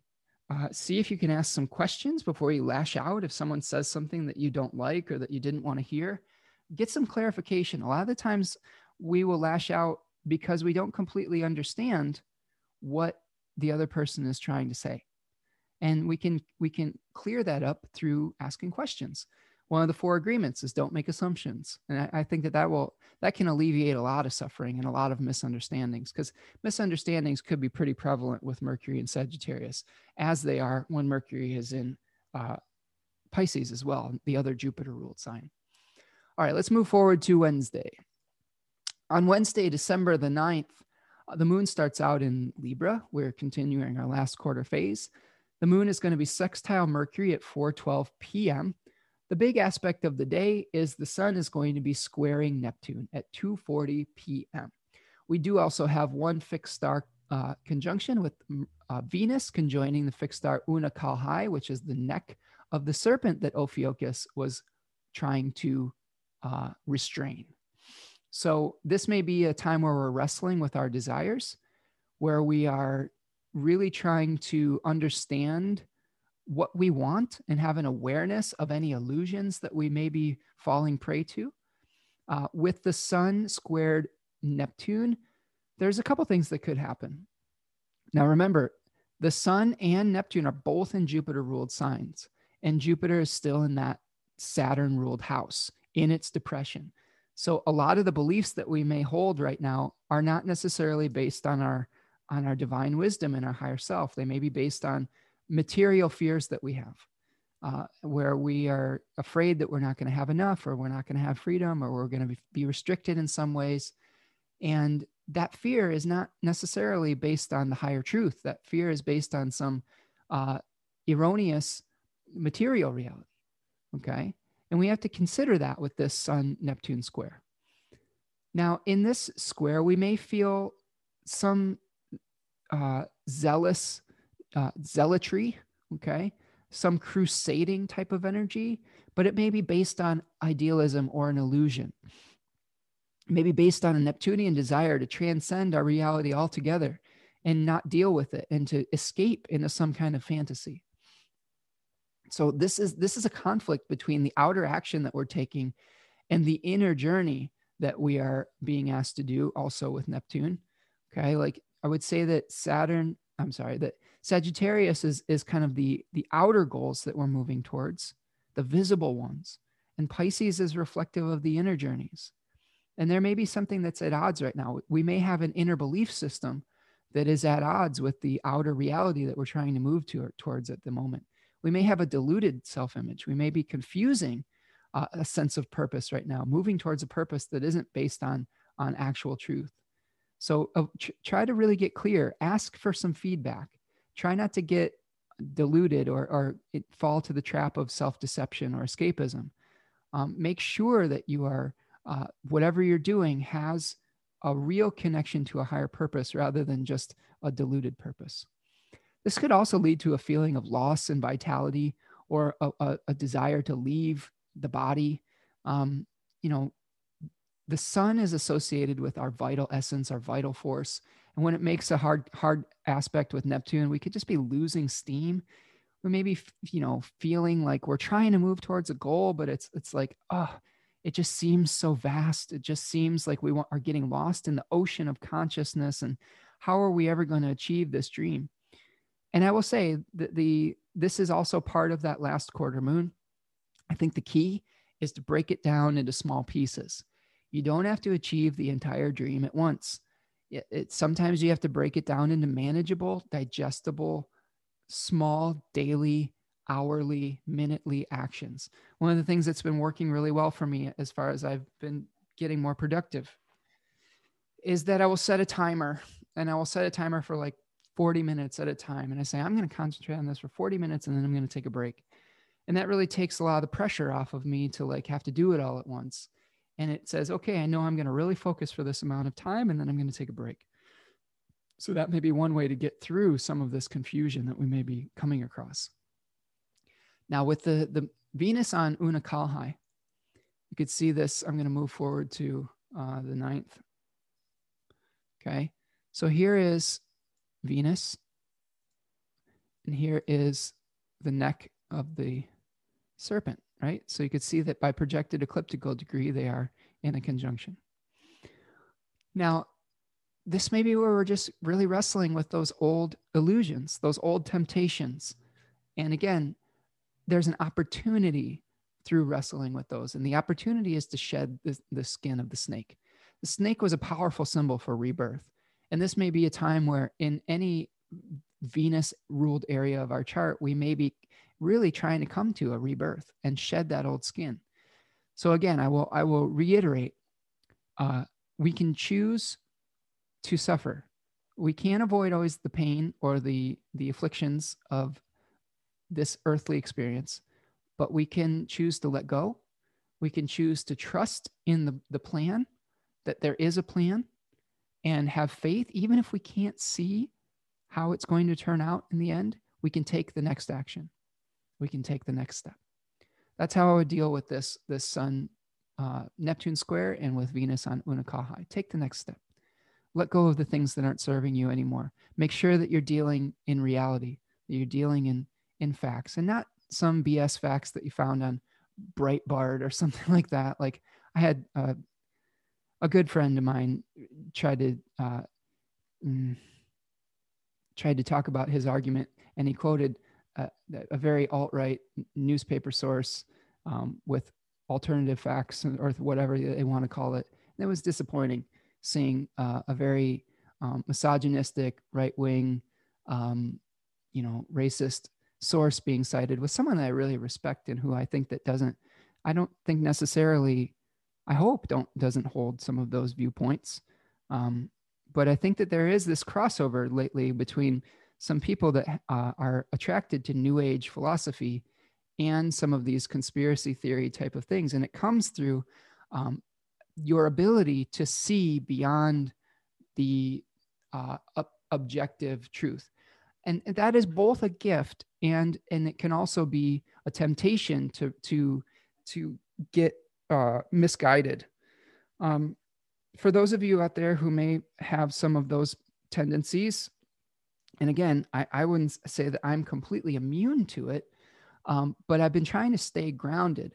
I don't want my ability to, to have what we could call second sight or the ability to find meaning behind the literal interpretation of something to, to, to allow me to completely discard literal literalness. I think that we can get a, addicted to discarding literal things in search of higher truth. We can get addicted to spirituality and I think that there are times we have to accept the facts of things. We have to accept the reality of things. We have to accept the things that our scientists tell us. Not everybody is trying to mislead us. I'm going to say that over again. Not everybody in the news, in the media, in the government is trying to mislead you. Are there people that are trying to mislead? Yes. Are there people that abuse their power? Of course. Do we have a society, a society that is inequitable for a lot of people and that is needs to be reformed and needs to be changed absolutely but you have to be able to to discriminate between the things that are actually out there to help you and to protect you and the things that are being abused and breitbart's not the that's not the source okay i'm just i'll just just tell you right now that's a completely subjective uh, source run by a guy named Steve Bannon, who is very racist and very misogynistic and very hurtful to a lot of people. And, you know, I, I don't know. I hope that as we move forward through this time period, that if we do want to do our own research, quote unquote, like people who uh, have been talking about a lot of conspiracy theories, that they actually will cite sources that are legitimate and not ones that are steeped in uh, agendas. One thing I will recommend if you want to, to quote unquote do your own research, there is a good site called um, All Sides Media. And what they do is they, they show you articles from uh, a more conservative source, a more liberal source, a more centrist source. They try to, to uh, bring as much objectivity as they possibly can to the reality of the news story. And, and it's a really great exercise in trying to, to figure out what the reality is, because th- this, I think, is going to be the challenge of moving forward into the Jupiter Saturn cycles in air signs is how do we become more objective? How do we, uh, we're going to be battling over truth. And it's really frustrating, I think, to see the um, the solidity of truth being just you know cast into the air. Like it's that's one of the downsides of the movement to air is now everybody and their and their brother and sister can have a an opinion about what is truth and what isn't. And i guess that's the way that we live as human beings in general But I think that we're taking it to extremes, especially as Pluto and Jupiter were coming together. We, we saw the extremes of that. And hopefully, the Jupiter Saturn conjunction will lead to a little bit more objective thinking and an ability to really kind of balance out our ability to accept some of the literal reality that we have to live within but but also still be able to see meaning behind things again it's both you cannot discard your uh, experience as well and i will also tell you your experience may be different from someone else's experience and that's okay i, I want to make that clear too just because you haven't been affected by something doesn't mean that someone else hasn't. Just because you didn't lose a loved one from this disease doesn't mean that 250,000 people didn't. You know, I, I, I can't stress that enough. Just because you want uh, feel safe going out somewhere doesn't mean that everybody does. So I, I, I want to stress that as we move forward and we continue to try to figure out how to get back to us a, a functional society. We don't want to get back to a, a, a inequitable past, but we do have to to return from our journey here through through the COVID experience, through our social distancing experience. Hopefully, learn learning something. Hopefully, having found humility. Hopefully, having found respect for one another, that we are all in this together. And I'll, I'll say that again for emphasis. We're all in this together. Hopefully, this new era shows us that one person's actions does have an effect on the collective. And the, the effects of the collective do have you, you know repercussions for one person. And I think that's really the lesson of the next 250 to 300 years is learning that we are connected and learning that we, we aren't just these individual points. Yes, we are on some level, but we're connected to a, a, a collective as well. And how do we balance that out? And how do we not lose our sense of individuality within the collective? That's that'll be a challenge too. How do we not get homogenized into a collective or have you know our basic you know some of our basic rights not not taken for granted? Again these are discussions that we will have to have as we move forward to find the right balance of all of these things. And it, comes through balance. It doesn't come through extremes. A functional society is a balanced society not an extreme one so sometimes though some extreme measures do have to be taken in the beginning to to right an imbalance. And right now there's a huge imbalance about, you know, the health of our of our nation and of our world. And there might be some what feel like extreme measures take need to be taken in the future to, to bring it back into balance. So just continue to have discussions. Don't don't close your ears off. Ask questions. Get get tr- uh, as many different perspectives as we possibly can don't discard material and literal reality completely. It's very important that you do that or not do that because it's there is still some something to be gleaned just from the basic literalness of things. Okay. This is coming from a Taurus moon here, people. Okay. Like one foot in the sky, but one foot on the ground. You got to stay grounded. You got to, you got to, you know, live this earthly experience it's not separate. We are, you know, vehicles for spirit. And you got to pay attention to the vehicle too, not just the the the, the spiritual essence. The vehicle is important. You got to protect that vehicle. All right, let's move forward to Thursday. All right. On Thursday, on Thursday, December the 10th, the moon is moving from Libra into Scorpio at 8:58 p.m. So most of the day in Libra, but then the moon moves into its fall uh, later in the evening, continuing the last quarter phase. We have a number of aspects on Thursday: a sextile to the Sun very early, uh, an opposition to Mars, and then a square to Pluto throughout the morning. So that's before the, the, the moon changes signs. We will have a square to Jupiter and to Saturn in the evening hours and then the moon will move into Scorpio later. We do have a, a sextile between Venus and Pluto at 6:52 a.m. at 23 degrees of Scorpio and Capricorn, respectively. Now, Venus will also be conjoining the fixed star Hadar, which is in the constellation Centaurus. So let's talk about that real quick. So here we go. We have Centaurus.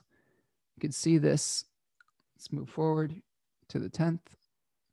Now we can see uh, Venus right here. Projected ecliptical degree is in the close to the uh, star in the the foot.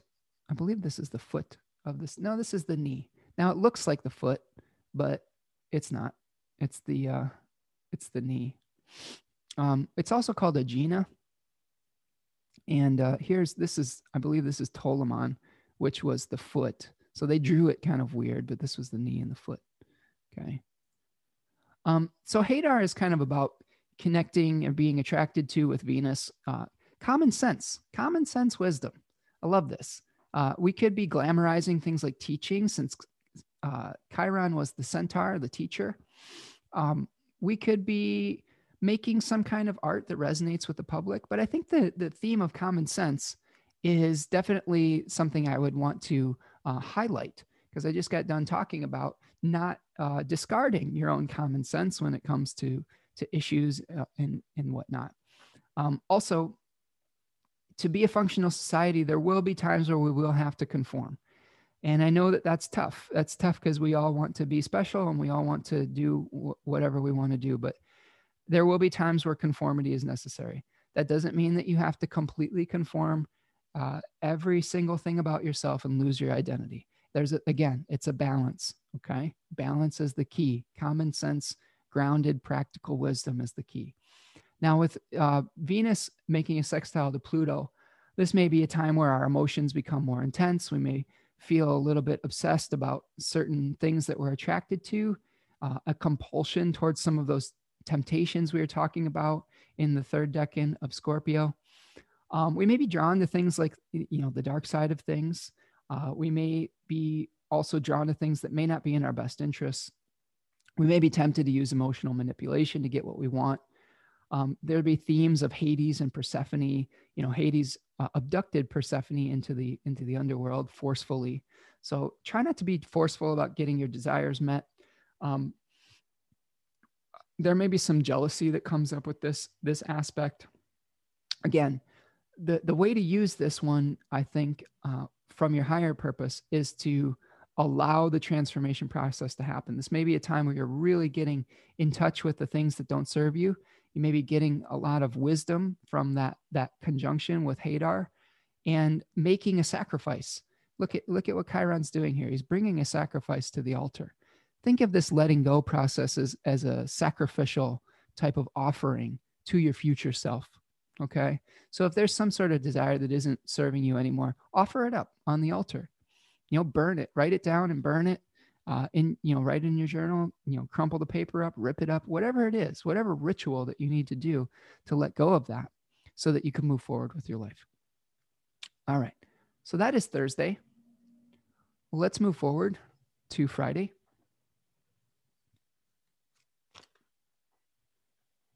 On Friday, December the 11th, uh, the moon's going to start out in Scorpio and we're going to begin the balsamic moon phase. So this is where we're consolidating all the wisdom of the of the previous lunar cycle into a seed that we can plant at the new moon. And this new moon is going to be a big one. It's going to be the new moon solar eclipse that is going to happen at 23 degrees of Sagittarius on Monday the 14th. And it's going to be very close to the south node. So this is one where, where you know the closer the eclipse is to the node, the the more intensely it is felt. Okay, this, it'll be a total. I believe it'll be a total solar eclipse. Um, we will have an opposition from the moon to Uranus at 8:43 a.m. on Friday, and then the other things that we're experiencing is the sun will be conjoining the south node exactly around 8 a.m. And then it will be moving into the third decan of Sagittarius at 9:16 a.m. Now, before all of that happens, at one o'clock in the morning, the sun will make a trine, an exact trine to Mars.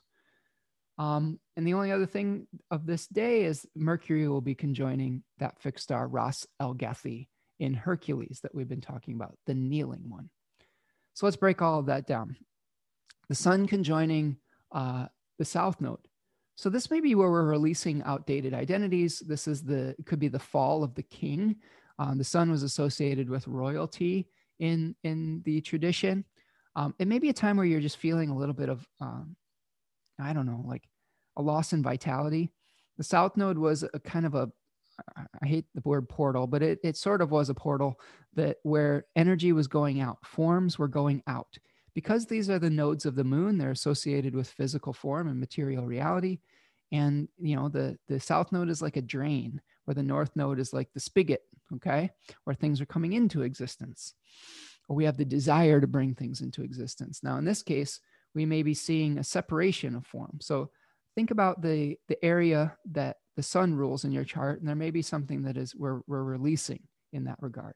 Now, with the trine to Mars, we may be feeling uh, a desire to move forward with our sovereign abilities. This may be the severing quality that helps us release some of those old belief systems so that we can start to create a new world. Okay, we can start to create our new reality. And there's some, there may be a harmonious discussion between the sun and Mars that helps us to let go of those old belief systems. Now, when the sun moves into the third decan of uh, Sagittarius, this is a Saturn ruled decan. It, it, was it was dually ruled by Saturn and the Sun in the uh, both the Chaldean and the triplicity system. It's associated with the Ten of Wands in the tarot. This is a tough card. This this is called oppression in Book T and Book of Thoth. Austin Coppock calls it a horse's skull. We've got the fixed stars Ras Alhague, and then Aculeus and Acumen at 26 and 29 degrees of Sagittarius, respectively. Those were stars in the stinger of the scorpion, um, having to do with criticism. One of it is constructive criticism, and the other is criticism that, that tears us down. So this this is a, a decan where uh, the the the daimon or the spirit was Ananke. We talked about Ananke in the planetary condition report, but Ananke was was the the spirit that compels us to do things, where it was married to Kronos, the Kronos of time, that and both of them constricted themselves around the cosmic egg to to bring things to conclusion. So I this is also the decan. This is the last decan before the return of the light. Now let's go over to our star chart and break this down in regards to to how we may be experiencing this. Now, what we're experiencing, let's go to noon. I want to show you this.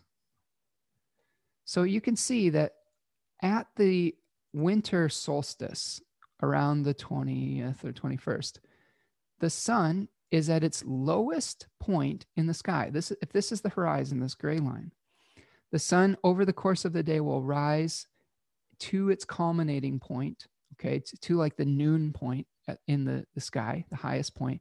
But that highest point is the lowest that it'll be all year.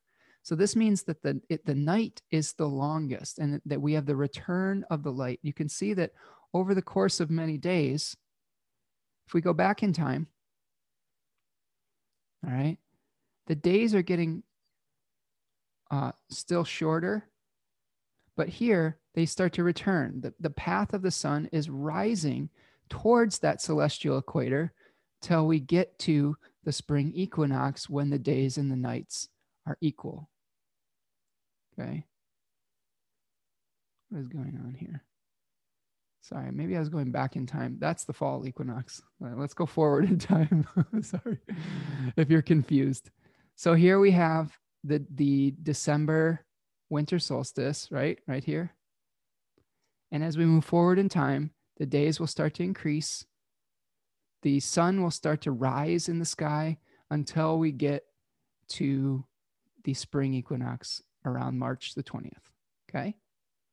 And then if we go even further, we'll get to the solstice. You can't even see it on my chart anymore. That's where the sun's at the highest point, and then it starts to de- descend again. So when we are at third decan Sagittarius, okay, we're going to be right about here, okay? And there's our eclipse, okay? This is the final moments, the final descent before we start to rise again. So, this is the end of our year. A lot of traditions thought of the new year, okay, on the winter solstice. This whole like January 1st New Year is not really New Year. New Year is the solstice. This is the return of the light. Everything is starting again. We're, we're ascending once again. But we're trying to complete things in the third decan of Sagittarius. And it may just feel like a, a burden, a weight, you know, like we're carrying the load and we're, we're getting barn eager. That's my favorite word for this decan, barn eager. And that was an old timey d- term uh, in reference to a horse that is recognizing after a very long journey the, his surroundings about being close to home. So we may be getting barn eager to finish up this year and to get get on with the next thing. You know, get get forward to this new administration, out of this whole like this this nightmare we've been living with all this Trump stuff and whatnot. You know, get out of this COVID thing, get moving forward with all of our lives again and whatnot. So we're going to have to carry the load though. We are being compelled to complete something. We are pushing the body to its limit. We're pushing our patience to its limit probably it's probably pretty tough to to maintain the discipline necessary to still social distance and to not go off and do a bunch of things that we want to do. And I, I, I empathize with that. I'm getting a little tired of isolation, but we've really got to have the discipline to get to the finish line here. This is, can show us the price of our obligations with Saturn as its face ruler. May feel like we're carrying a heavy load, but we have to do what must be done. This is the time for us not to give up, to, to take it to the finish line. Okay. This is this is where we are embracing Ananke to compel us to, to completion. Um, we have to follow through on our chosen goal. That, that may require some sacrifice for that external completion. There is always a sacrifice associated with the final decans of cadent signs. There's sacrifice in the final decan of Pisces. There's sacrifice in the final decan of Virgo. There's sacrifice in the final decan of Gemini. And you could see that in the tarot cards. There's always some sacrifice that's happening. Okay. So this is a, a time to marshal your resources and to do what is necessary to get the job done. And my partner has the sun in the, in the third decan of Sagittarius. And I'll tell you what, she works really hard and she does a lot of stuff that she doesn't want to do. It's hard to get her to stop working, you know? It's hard to get her to not feel responsibility for doing things. She's a, a very responsible person and takes on the weight of a lot of other people's loads. And she has, in the past, she's taken on jobs that when she finally left an organization after improving it, they gave her job to three different people. so, and it's happened, I would say, four or five times in her life where she's, you know, gotten involved in an organization, been given all this work. Uh, the place was better off when she when she moved on to something new, but then the work that she did could not be done by just one person. It was had to be done by multiple people. And that's the type of energy that you may have to exert in this particular uh, is you may have to take on the weight of other people's burdens, but you're doing it for a purpose, for a cause, to get back to that moment of ascension. And uh, acknowledge the late degree Sagittarians in your life because they're probably putting a lot of pressure on themselves. One of the things that you can do for them when I, I'm going to guess what their love language is is acts of service. I know my partner's is. And I try my best, but my love language is words of affirmation and quality time. So it's sometimes we are not necessarily speaking the same language, uh, but with a little time and effort, you can you can get to a realization, right? Um, but you know, doing things for them, taking a little bit off of their plate, taking a little bit of a burden off of their, you know, their load, whether they, you know, when it, whether it's really theirs to carry or not, you can you can guarantee that they're probably going to try to carry not only their own burdens but other people's, and there is some beauty in that because you know that they you can rely on them. But um, sometimes they can work themselves to just complete and utter exhaustion.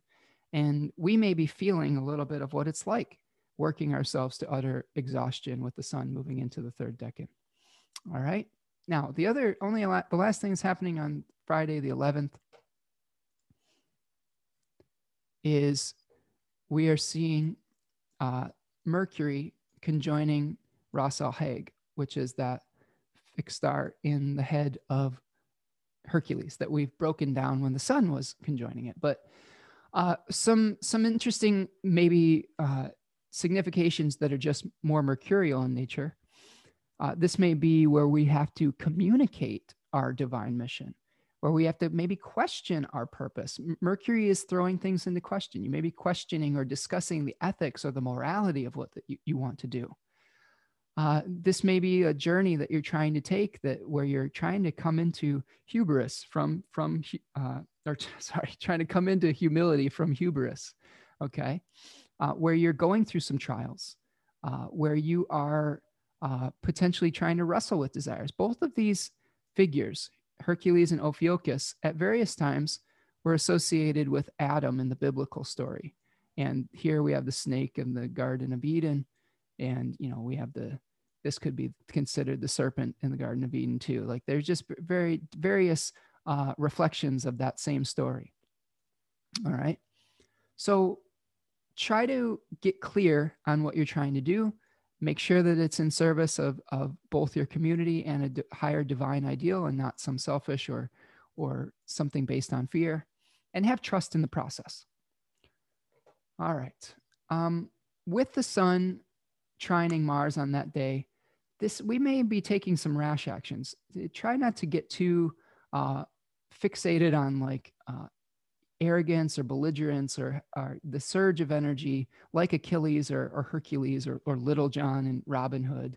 Um, this may lead to a little bit of excessive heat, but some of that might be necessary to move you forward. So be discriminate about what that excessive heat is to actually move you forward towards your goal or what may be leaking out as far as uh, something that may harm others. So, so that's something to keep in mind on Friday, the 11th as well. All right, let's move forward to Saturday, the 12th, and finish up with our weekend.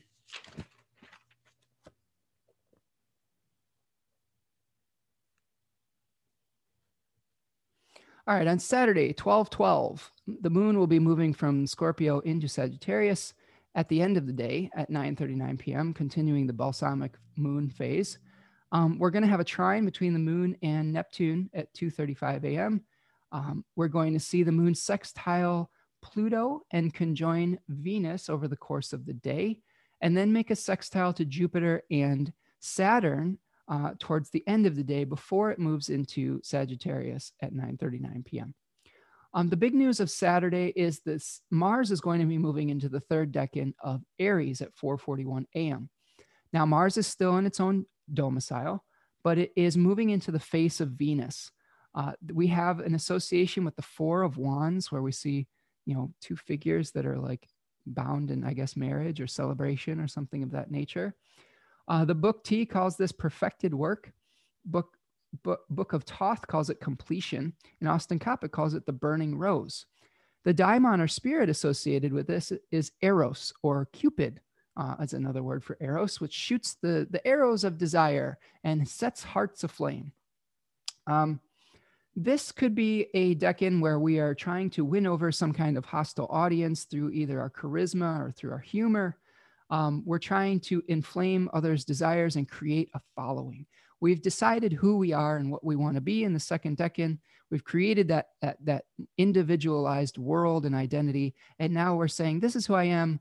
Please love me. You know, we may be trying to influence people towards that, or please follow me, or please, you know, give me sovereign authority. Uh, this this is a decan of, of sex appeal, of lust, charisma, dramatic courage. Okay, where you're trying to rally the troops. Uh, think of like uh, mm, what is that? uh, what's his name? Mel Gibson in in um, what the hell is that movie called? like, uh, where he's like Wesley. I was gonna say where he's Wesley Willis. I don't think that's it.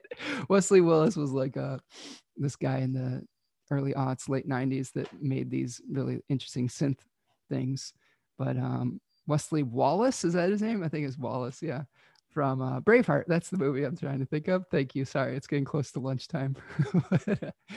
so where he's trying to rally the troops to, to war through his charisma, through inspiring them. So think about if you are starting a new identity, you're starting a new project, and you need to gain some kind of followers or support. This may be something that you could manifest with Mars moving into the third decan of Aries. Um, you know, I believe that Marilyn Monroe had Venus in this particular decan. So she used her glamour and charisma to her to gain a following. But in this case, it's Mars. So this maybe we take actions to gain that following. We actively do it. We actively shoot our arrows towards people and say, "Hey, this is good. You should like this too." like, but again, be careful that you don't force people over to your uh, viewpoint because that could be dangerous and allow people, some people, to have their own uh, opinions and viewpoints without trying to like bulldoze over them. That's, that's something I would encourage you not to do. All right, let's move forward and finish this thing up, and I'll go eat some lunch and you can get on with your day. On December the 13th, Sunday, the moon is going to start out in Sagittarius. This is the final day of our balsamic moon before our new moon solar eclipse that happens on Monday the 14th.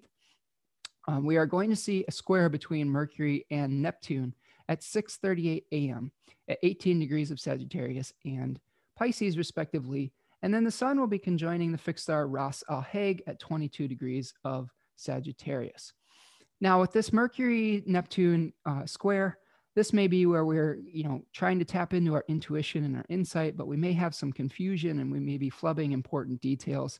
There may be some missing information. We may be communicating with some kind of religious uh, zealousness, um, very subjective thinking, uh, where we are trying to, um, you know, we're trying to hash things out and we're mashing everything up into some kind of soup. This could be where you're experiencing some kind of surrealism or some kind of stream of consciousness uh, where you don't know exactly where these thoughts are coming from, but but they may be coming from some kind of source type of thing. Now, I wouldn't necessarily follow all of these source types of thoughts um, because they may be presenting you with some kind of fantasy or some kind of illusion. Uh, the daimon, according to Geoffrey Cornelius, does not always speak uh, truth sometimes we're led by a, a bad daimon, a malus daimon. Um, this is associated with the 12th house, the things that pull us off of our course. So be careful that you're not being pulled off course by a tricky, a tricky little daimon that, or tricky spirit, or the, the little devil on your shoulder, right? This could be where the, you know, the daimons are kind of like the muse or the, the conscience. I think your con- conscience is a good way to look at it. And we've got the devil and the angel on our shoulder. And with Mercury square Neptune, the, the devil may be up to the little devil, maybe maybe trying to, you know, be up to something. Maybe maybe trying to bring some trickery or some mirages into the into the to the experience. Um, so be careful of that.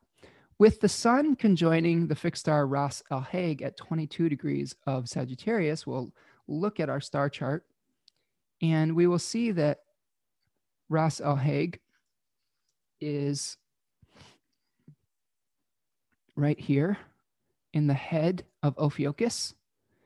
And you can see that the sun is projected ecliptical degree in a conjunction with it. Now, Ophiuchus was the healer, also known as Asclepius, and he transmits poisons into medicine. He's wrestling with desire, wrestling with the snake, and he had unique abilities as a healer. Uh, he was the, the surgeon on the Argo, the ship of uh, Jason, um, and he was had legendary skills, healing abilities, where he could bring people back from the dead. And this was something that uh, made the gods a little bit nervous because they're like, "Oh my goodness, Asclepius is going to uh, is going to usurp us and have more power than we are." Uh, and they were like, "Nope, we're not going to allow him to do that." And they smote him with a thunderbolt, but took some pity on Asclepius and put him into the sky as a constellation. So, this may be where we're getting an awareness of new healing modalities, alternative medicine. Um, one of the things that's been talked about by various astrologers, I believe uh, the astrology podcast has been discussing this too. I, I, actually have not had the chance to listen to that in quite some time, just just by doing my own stuff here and trying to maybe not, I don't know, trying to to get my own thoughts on some things before I listen to other things. But uh, it was told to me that that they were discussing this too. That part of the eclipse and part of the um, sun being conjoining Ras Alhague could have to do with uh, new vaccine information, new medicines, new ways of healing the pandemic that come out. That's a new start that we'll see unfolding over the next six month period between eclipses. And that seems to make some sense because we have various uh, vaccines that have been approved by different companies and things of that nature. We're seeing plans about how they're going to start to be rolled out, uh, about who is going to be in line first for these vaccines, like emergency workers, the elderly, all of those things. And that plan seems to go from now until the summer, which when the next eclipse would happen. So I really do think that this eclipse is that that is going to be one of the big themes of this eclipse and our awareness of all of the the healing that is going to take place between now and next summer. And hopefully by next summer we'll we'll start to begin to return to some sense of quote unquote normalcy. Um, hopefully by learning the lessons of, of what we've experienced in 2020 so that we don't have to repeat those lessons. I'm sure that we will have to repeat some of them, but I hope that we can learn from some of them. Otherwise, what's the point of all this? Uh, but yes, this is this is a fixed star that that is about healing. If you have this in your own chart, you may be attracted to healing modalities, to herbalism or things like that. Um, I know I have Neptune pretty close to this fixed star in the fifth house, and I found a lot of healing through music, through my creative expression, uh, through um, you know being able to bring people in touch with uh, their spirituality and their transcendence through my music and through my the all of the artistic things that I did. And hopefully now I'm doing that through my creative expression through these forecasts and these podcasts and all of that nature and through my astrology. So that is what we have for Sunday the 13th. Whew, it's a long one. Sorry, it's a long one. There's a lot of things to get to. Let's talk about next week. So the 14th through the 20th. Can you feel the barn eagerness of the third decan of Sagittarius? We're almost home. We're going to have that new moon solar eclipse at 23 degrees of Sagittarius. Uh, on the 14th, uh, we're going to have a Mercury Mars trine the same day. Uh, we are going to see Venus move into Sagittarius on Tuesday, the 15th. And then there's there's a lot of astrology next week. Big, big, big week happening. On Thursday, the 17th, Saturn's going to move into Aquarius for good for the for the next foreseeable future here. Um, then the Sun's going to conjoin uh, and Mercury are going to conjoin right around the galactic center at 26 degrees of Sagittarius.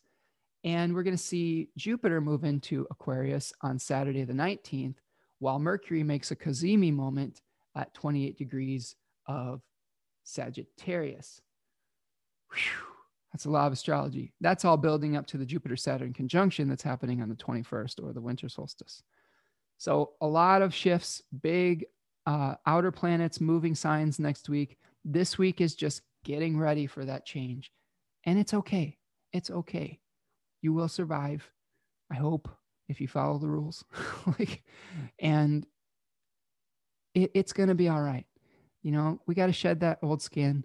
We got to come bust out of the cocoon and leave that old reality behind and embrace some new ways of doing things.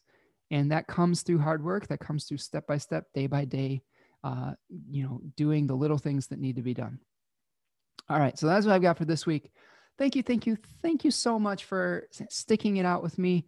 And uh, if you are enjoying the things that you are seeing on this podcast and on these videos, please hit that subscribe button, the like button. Make sure that you are reaching out if you want to get a reading. I have a, I, I this is a great time to get a six month ahead or a three month ahead reading. I, I offer my uh, my forecasts and those links because I go into such detail, and I think that those are digestible pieces that you can really apply to your life and make a plan. Uh, they're kind of in between eclipse cycles, so that's a really good uh, way to to do the the forecasting. I think. Um, yeah, be kind to one another. If you want to make a, a, donation to the work that I do, there is a Venmo and PayPal me link on on these videos themselves. That is always appreciated. Leave a comment in the in the uh, in the uh, video or in wherever you're interacting with this, take the cap lock, caps lock button off if you want to say something important. Uh, that'll be the first the first thing to do, uh, and then uh, yeah. Um, anyway, that's what I've got. Uh, take care, everyone. I really appreciate all of you, and hang in there. Peace.